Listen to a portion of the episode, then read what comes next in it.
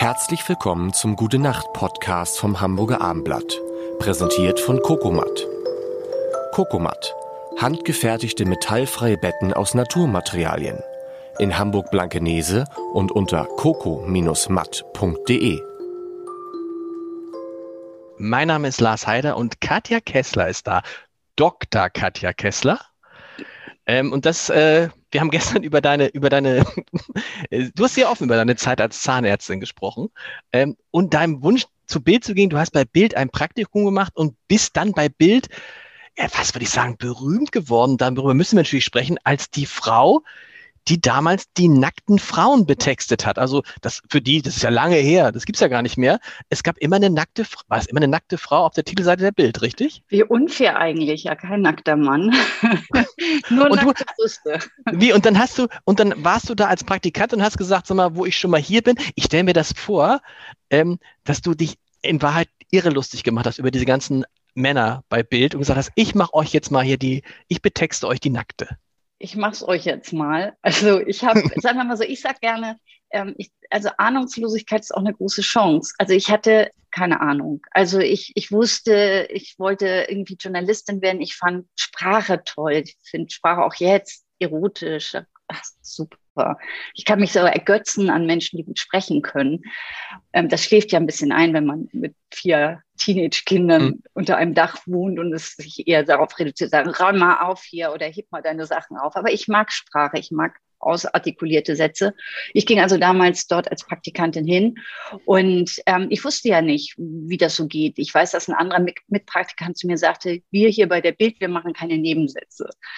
Und das war sozusagen mein Intro. Und dann kam immer kurz vor 18 Uhr kam mit der wohlgemerkt Rohrpost kam so ein Foto unten aus der äh, Chefredaktion mit der Nackten des Tages. Und alle waren so, Pö, so. Es war auch irgendwie P, aber ich hatte ja sonst nichts zu schreiben, noch nicht mal die Verkehrsnachrichten. Also habe ich mir diese Tante da geschnappt und das ist schon ulkig. Also ganz ehrlich mal, wenn man da so als Frau drauf guckt und da bückt sich irgendeine so Tussi hinterm DLRG-Häuschen, das erschließt sich einem erstmal nicht. Und dann habe ich so gedacht, was kann man denn da mal schreiben? Also habe ich dann geschrieben, Martha steht am Martha-Pfahl, solche Sachen.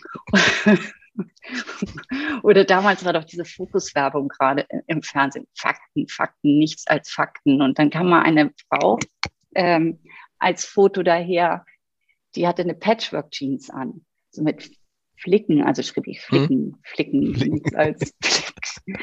Also es hat ganz wunderbar funktioniert. Also tatsächlich ähm, habe ich mir dann also meine, meine kleine Fangemeinde zusammengeschrieben. Und wie das dann so ist bei Bild, wurde ich dann von der Miezenschreiberin, die ich intern tituliert wurde, wurde ich zur Kolumnistin befördert. Auch ein lustiger, lustiger Weg. Mhm.